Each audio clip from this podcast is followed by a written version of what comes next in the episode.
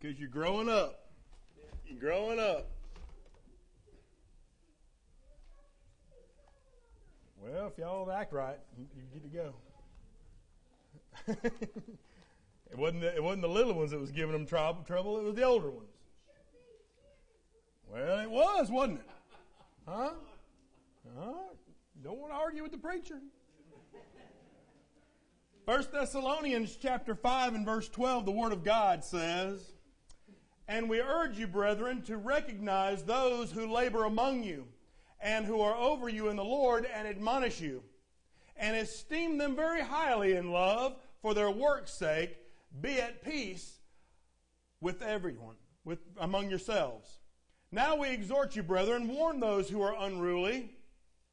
Psst. Warn those who are unruly.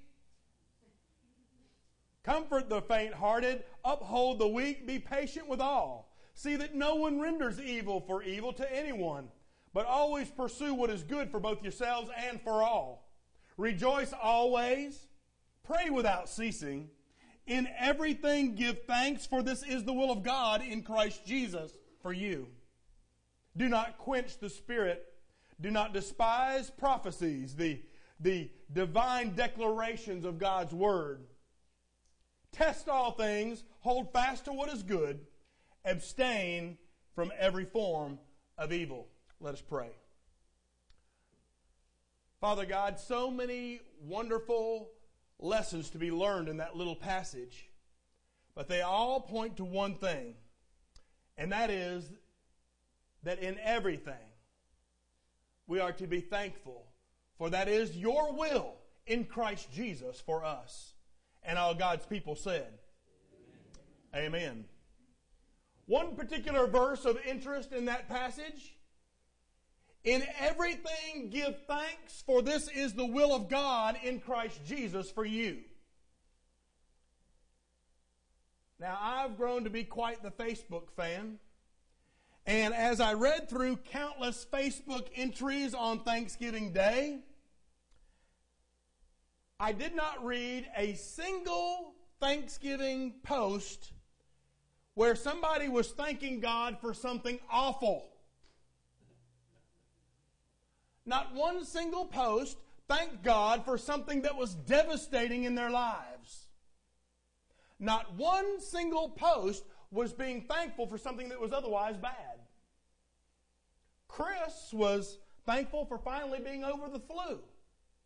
Billy was thankful for discounts at Walmart. Tessa was thankful for the Macy's Day Parade. Leanne was thankful for Thanksgiving Day breakfast. Dana was thankful for her amazing husband. Michael was thankful for his dad and stepmom.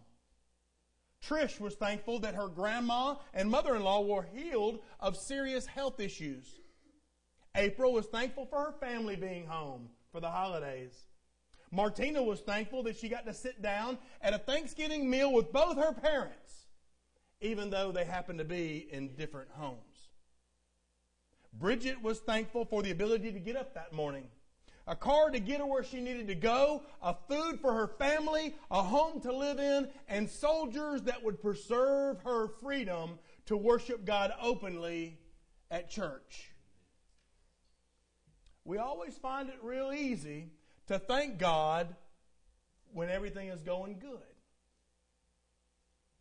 However, it's not so easy to thank God when everything appears to be going wrong. Friends, it's during these adverse times that it's hard to be thankful. Yet the Bible clearly teaches that we are to be thankful even in the bad times we encounter in our lives. But what could possibly be a good reason to thank God for bad times? I believe that I found some for you. The first of which is the fact that God may be using adversity to get your attention. In Acts chapter 9, Saul of Tarsus, later known as the Apostle Paul, was a proud and egotistical man. His whole purpose in life at that time was to rid the whole world of Christians. God had to get Saul's attention. And to do so, God struck him blind with a bright light. And while he was lying on that Damascus road, Saul looked up and asked him, "Who are you, Lord? And Lord, what would you have me to do?" You see, Jesus got Paul's attention.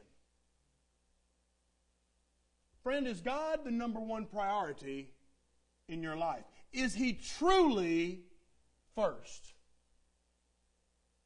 If not, can I tell you that He may bring you down so that you'll begin looking up?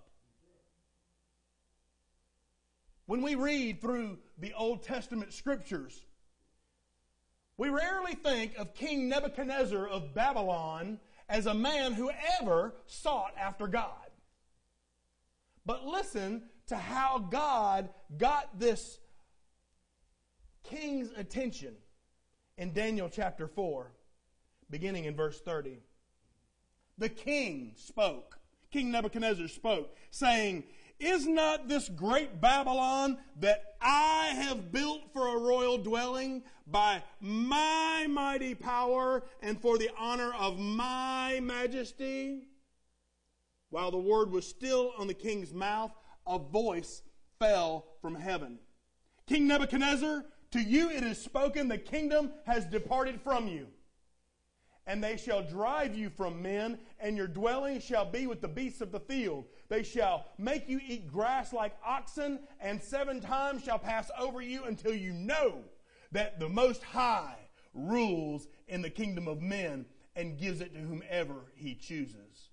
That very hour, that word was fulfilled concerning Nebuchadnezzar. He was driven from men, ate grass like an ox. His body was wet with the dew of heaven till his hair had grown like eagle's feathers and his nails like bird's claws. And verse 34, "And at the end of this time, I, Nebuchadnezzar, lifted my eyes to heaven and my understanding returned to me, and I blessed the Most High, and praised and honored Him who lives forever. For His dominion is an everlasting dominion, and His kingdom is from generation to generation."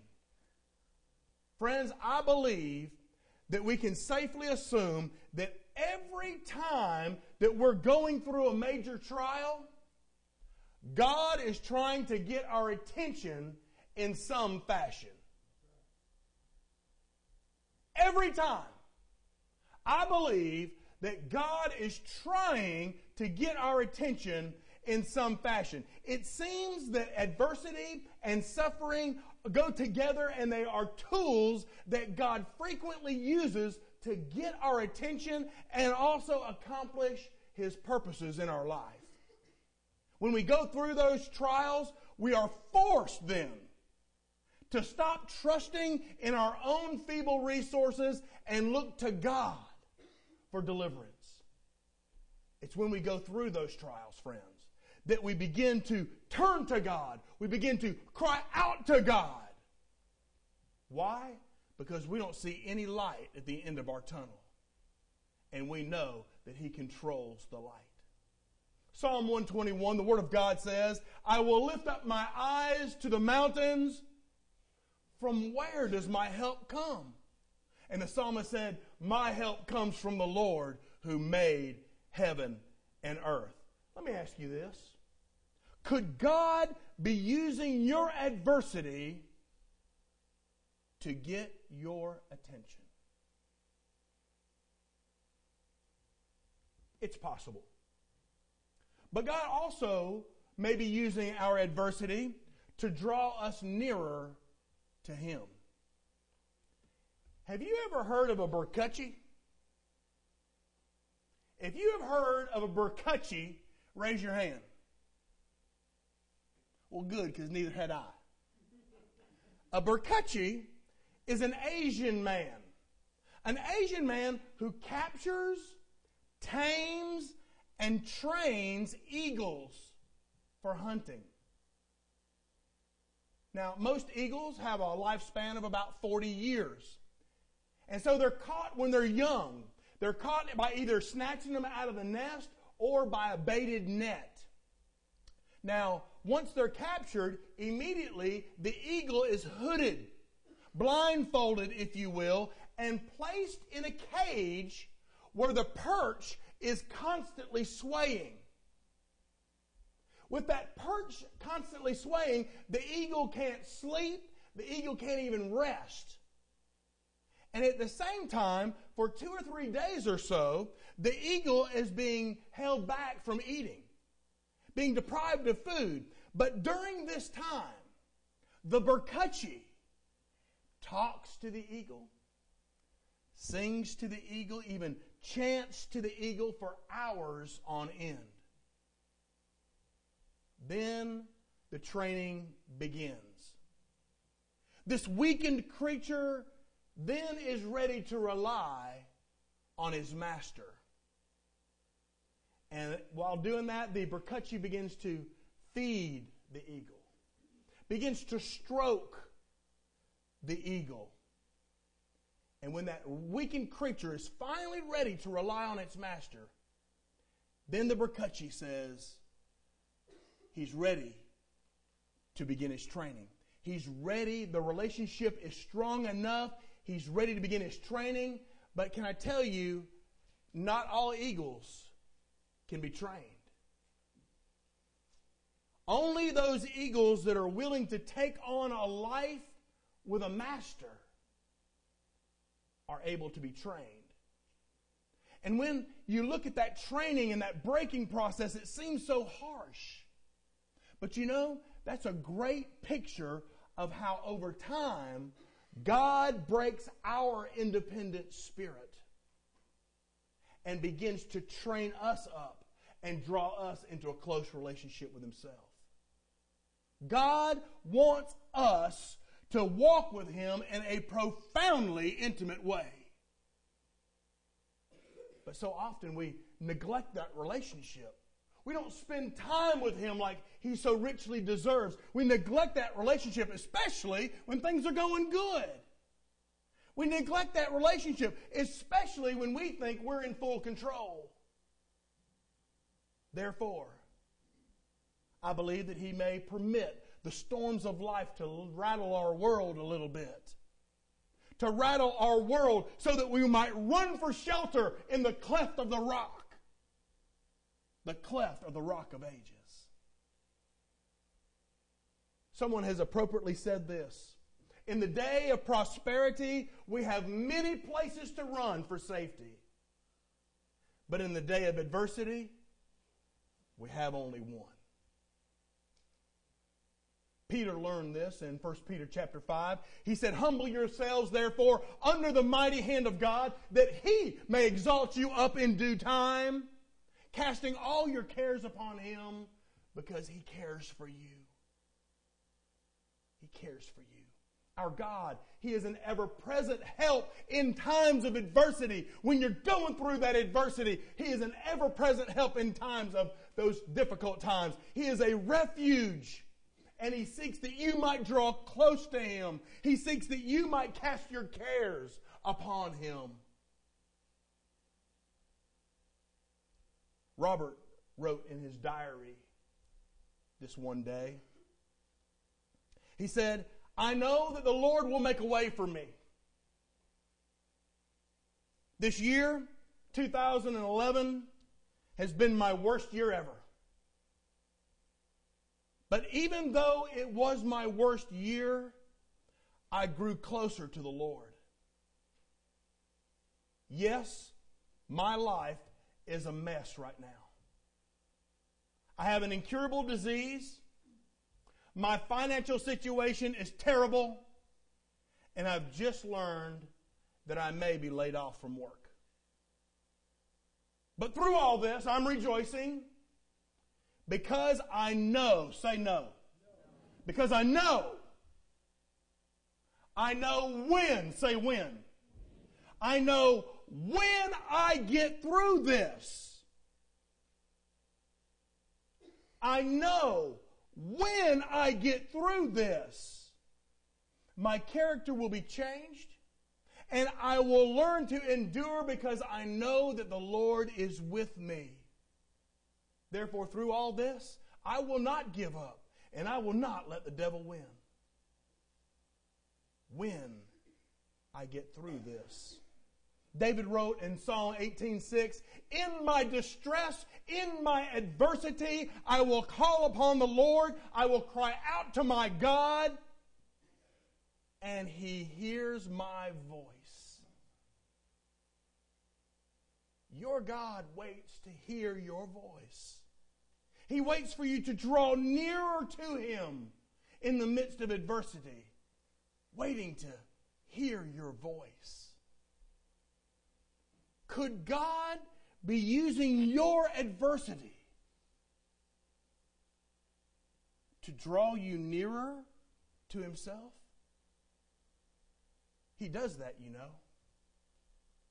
And not only does God use adversity to get our attention and to draw us nearer to Him, but God may be using adversity to strengthen us. You see, God does not allow us to endure bad times in order to destroy us. He allows us to endure bad times so that He can discipline us. And discipline is not a bad thing. When you look at the base word of discipline, the word that you find there is disciple. Disciple. God wants to strengthen you. He wants to use your adversity to strengthen you as a disciple. As His disciple. He desires to make you razor sharp that He might be able to use you to be a blessing for someone else. Have you ever heard someone misquote the Bible this way? God will never put more on me than I can bear. If you've heard that, raise your hand. Do you know that that's a misquote? Because God does not say that He will not put more on you than you can bear. In fact, He may indeed put more on you than you alone can bear. The promise of God is that He will never put more on you than you and Him together can bear. He will strengthen you. 1 Corinthians 10 reminds us that no trial has overtaken you, that it's not been faced by others. For God is faithful. He's faithful and He will not let you be tried beyond what you are able to bear. But with the trial, He will provide a way so that you're able to endure it. It's you and God. It's you and God in the midst of this adversity. It's you and God in the midst of your trial. You're not alone. And in your weakness, God says you will be made strong. He desires to strengthen you. And He uses those struggles. He uses our adversity to strengthen us. Here again from Peter, who knew struggles all too well. He said, now the grace, God of all grace, who called you to His eternal glory in Christ Jesus, will personally restore, establish, strengthen, say strengthen, strengthen and support you after you have suffered a while. God uses our suffering and our adversity to strengthen us. Our strength, friends, only increases in proportion to the burden that's placed on it. Now, some of you may be saying, well, Brother Bill, I must be awful strong then, because I got more than my share of burden. But Colossians teaches us that God strengthens us with His own power so that we'll be patient and that we won't give up when troubles come. The bottom line is this, friends, and if you don't hear anything else that I say today, hear this. When adversity strikes, God is ready to strengthen. When adversity strikes, God is ready to strengthen. Say that with me. When adversity strikes, God is ready to strengthen. He stands ready to strengthen you when adversity strikes. Could God be using your adversity to strengthen you. He does that.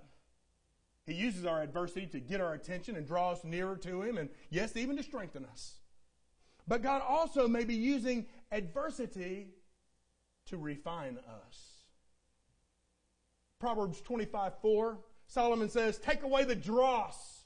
That is, take away the junk. Take away the impurities from the silver, and there shall come forth a vessel for the finer. God said to Isaiah, I will turn my hand against you. That means adversity is coming, right? When God says, I'm turning my hand against you, trouble's coming, amen? I will turn my hand against you, and I will burn away the dross completely, so that I will remove all your impurities. God wants us to realize that there are consequences for bad decisions, that there are consequences for bad actions, and He often uses adversity to show us what's in our hearts, but also to cleanse and purify what we find there. Sometimes we don't even realize what's there. That's in our hearts needs purifying, needs cleansing. Listen to one translation of Psalm 119, verse 71. The psalmist said, the discipline you gave me, O Lord, was the best thing that ever happened to me. Anybody here ever said that? Anybody ever said that to God? Oh, God, thank you. Woo! Thank you for that discipline. It's the best thing that ever happened to me. You may not say it today, but I'll bet you'll look back in the years ahead and you'll say it, because I've said it myself. When God brought me down to my knees, when God brought me down to the bottom of the pit, I wasn't happy about being there. But now I look back years later and I declare, Lord, you bringing me down to the bottom of that barrel was the best thing that ever happened to me. He used my adversity to refine me. Wow. We look at a diamond and we say, oh, how beautiful. But do you know that diamond is really nothing more than a lump of coal? Now, there is a little difference in between a diamond and a lump of coal. A diamond has gone through this long, hard, hot season of intense pressure. In fact, some scientists say that it takes 1,000 years or more to form a diamond. But during that time, during that 1,000 years, it's going through intense heat, intense pressure, intense difficulty, if you will. You know, Job knew a little bit about intense seasons of overwhelming pressure. Listen to what he said.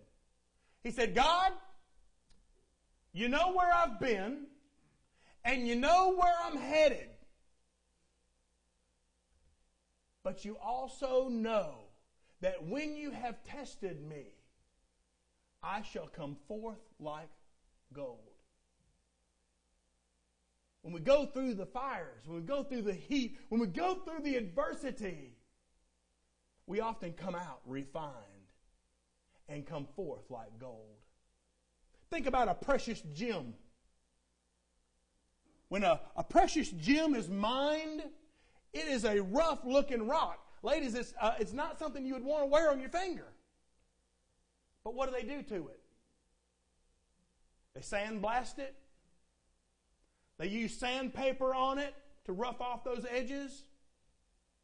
They use a lot of friction, a lot of heat to polish that gem. It's the same thing with a man. Same thing with a woman. We're not made pure unless adversity sometimes comes. Could God be using your adversity to somehow refine you? Finally, God may be using your adversity to make you a blessing. Friends, you and I must come to the conclusion that our lives in God's hands, it's not all about my comfort. God's ultimate goal is not about me making me comfortable. His ultimate goal is not about my pleasure. It's not about my satisfaction. It's not about my amusement. God's ultimate purpose for my life is lost souls that are in danger of damnation. That's the ultimate purpose. He wants to reach out through me and draw someone to himself. He wants to do the same thing with you, and he may be using adversity to do it. The Apostle Paul truly understood this. Listen to what he said when he was writing to the Christians at Philippi. He said, I want you to know, dear brothers and sisters, that everything that has happened to me, that is, all the beatings, all the imprisonments, all the suffering, all the stonings, listen to what he said. Everything that has happened to me has helped me to spread the good news. Everything that Paul went through was to rescue lost souls. Every adversity, he said, that he went through helped him to spread the good news. Friends, we never know. We never know what avenue God may use to make us a blessing for others.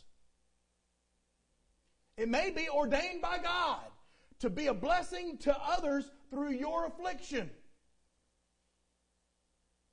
We don't know. It may be ordained by God to make you a blessing through your health and prosperity. We don't know.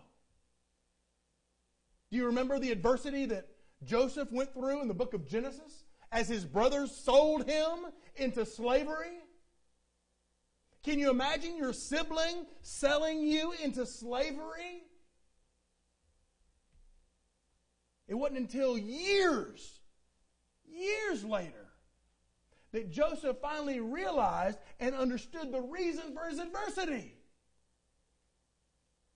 And he told his brothers in Genesis chapter 50, he said, as for you, bros, as for you, you all meant it for evil against me, but God meant it for good, in order to bring about this present result, to save the lives of many people. So why did Joseph go through all that adversity? To save the lives of many people. And God meant it for good. Someone has accurately said that the only true way to find healing from a painful experience is to use your pain to bless somebody else. Now that's tough. The only way to get over it is to use it. The only way to get over your pain is to use your pain to bless somebody else. Could God be using your adversity to bless other people? I read about Marie Napier back in 1954, who was a young missionary to Alaska. And Marie was stricken with a disease that left her paralyzed for the last 10 years of her life. Her pastor, Bryce Morton, told the story. He said, as I stepped into the front room, I immediately heard the sickening pulsation of her breathing machine. It was what was called a rocking bed. And it literally was that. The bed, patient and all, rocked back and forth. As I looked on Marie, she was very thin, very pale, and she hadn't moved in over 5 years on her own. I awkwardly tried to not stare at her shriveled up body. I just looked at my feet and tried to hide the shock on my face. But I finally raised my eyes and I looked upon her face and I saw this broad and understanding smile. Over time, I grew comfortable and we began to talk, but even simple conversations were very difficult for Marie. When I left there that day, though, I had some pep in my step. I had come to give, but I left having received. Now, the last time that I saw Marie before her death was in the hospital in San Jose. The doctors had placed her in what was called a breathing shell. A breathing shell. And that breathing shell forced her to breathe. I stepped to her side and I looked down into her tired eyes, and a faint smile broke out on her face, and she literally gasped and said, "I'm so thankful for my shell."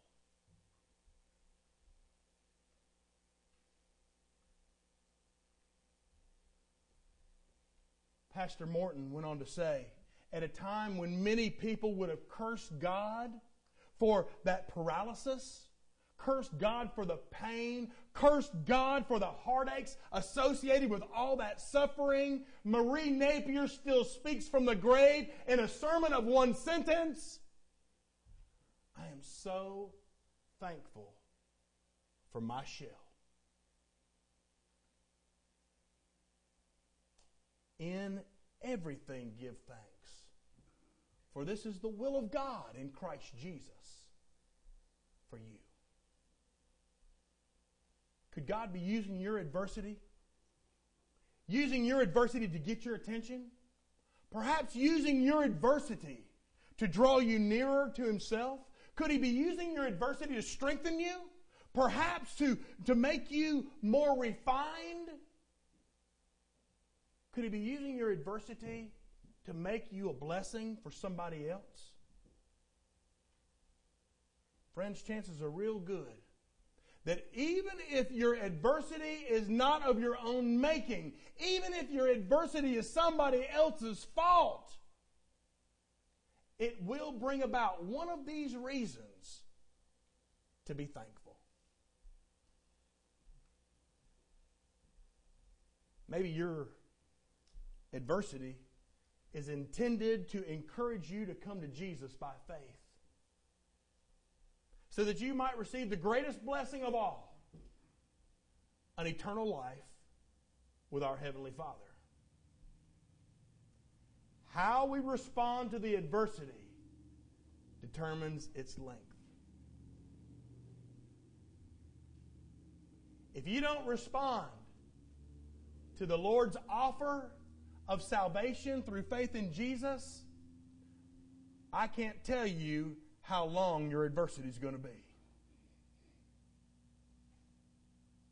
Just as eternal life with God in heaven is eternal, so will the adversity for those who reject Jesus be eternal. What will your decision be? Let us pray.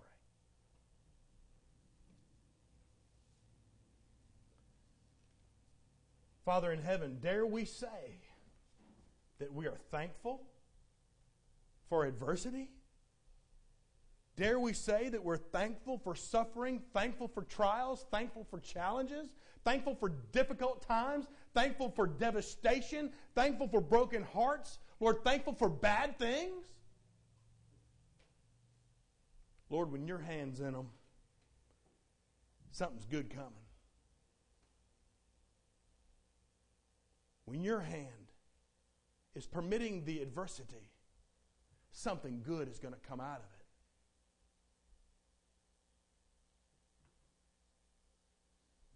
Lord, perhaps it's going to draw us nearer to you. Perhaps it's going to get our attention, strengthen us and refine us.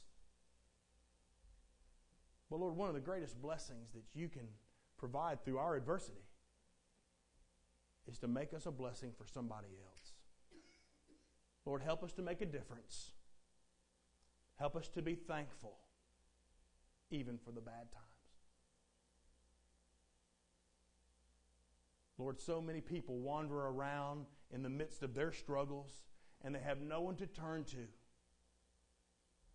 They don't have a relationship with you because they have not placed their faith in Jesus. So their prayers go no higher than this ceiling.